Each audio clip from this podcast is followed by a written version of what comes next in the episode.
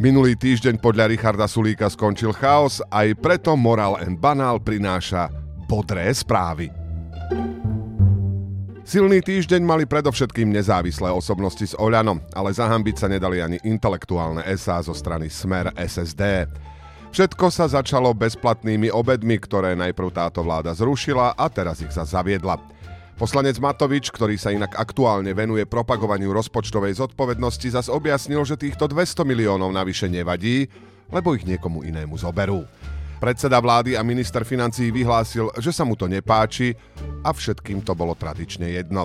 Rozčuľoval sa len Richard Sulík, ktorého úprimne prekvapilo, že vláda, ktorej mandát osobne predlžil do konca septembra, bude schvaľovať hocičo s hocikým a za hocikoľko. Čo iné v čase hlasovania o termíne predčasných volieb čakal, netuší už naozaj nikto. Do boja vytiahol aj minister zahraničných vecí Káčer, ktorý povedal o Orbánovi mnohé veci, ktoré hovorí všelikto, ale všelikto zase z dobrých dôvodov nie je ministrom zahraničných vecí. Našťastie na riešenie vhodnosti či nevhodnosti týchto vyhlásení nezostal čas, pretože na obranu Orbána vystúpilo duo Námaha, Matovič a Dimeši.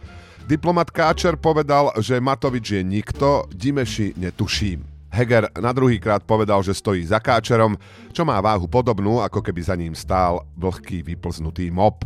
Snahu Igora Matoviča o pripojenie Slovenska k Veľkému Uhorsku budeme ďalej pozorne sledovať. Keďže na Slovensku už všetko funguje, poslankyňa a poslanci sa venovali aj ďalším velepodstatným veciam. Poslanec Čepček sa v pléne pohoršoval nad seriálom Iveta. Citujeme. Zdá sa mi dehonestujúce, že okresné mesto Trebišov je v seriáli vykreslené ako mesto fanatikov a prostitútok. Koniec citátu. Prostitútky a fanatici z Hradného kopca riešili aj ďalší zo zásadných problémov súdobej slovenskej spoločnosti. Zákaz nedelného predaja. Poslanci Matovič a Šípoš o tom dali hlasovať aj na svojich Facebookoch. Šípoš dostal nakladačku, Matovič po nepriaznivom vývoji zmenil znenie statusu a vymenil možnosti. Keď mu na to prišli, hlasovanie zmazal a už ho nebude používať. Večná škoda, že nemohol zmanéžovať aj voľby cez internet. Vďaka známemu protikorupčnému hnutiu Oľano neprešli ani dva z kľúčových protikorupčných zákonov. Odmeny pre oznamovateľov trestnej činnosti a zákaz vysokých hotovostných platieb. Oba neprešli o pár hlasov a v oboch prípadoch sa poslancom Oľano záhadne pokazili hlasovacie zariadenia. Náhoda? Nemyslíme. Poslanci Smeru okrem svojho kešu idú zachraňovať aj naše hrdzavé migy, ktoré nechcú poslať Ukrajincom. Po voľbách nás čaká zrejme zásadný hodnotový spor, či nás skôr anektujú Maďari alebo rovno Rusi. A na záver v skratke. Katastrofálne školské výsledky slovenských detí sú vyriešené. Minister Horecký, nominant Oľano, zakázal vyučovať o antikoncepcii.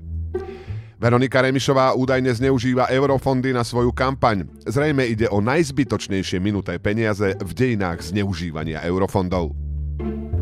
Igor Matovič píše sám sebe ďakovné listy a teší sa z nich na sociálnych sieťach.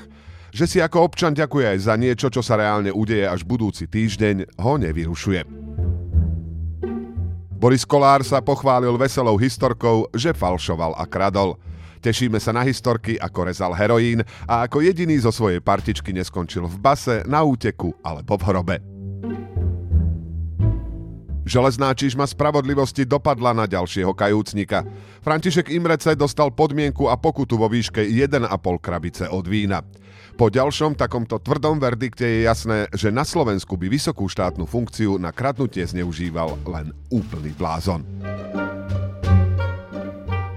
Ďakujeme za vašu pozornosť a priazeň. Morál and Banál okrem tohto podcastu nájdete aj na Facebooku, Instagrame a Twitteri.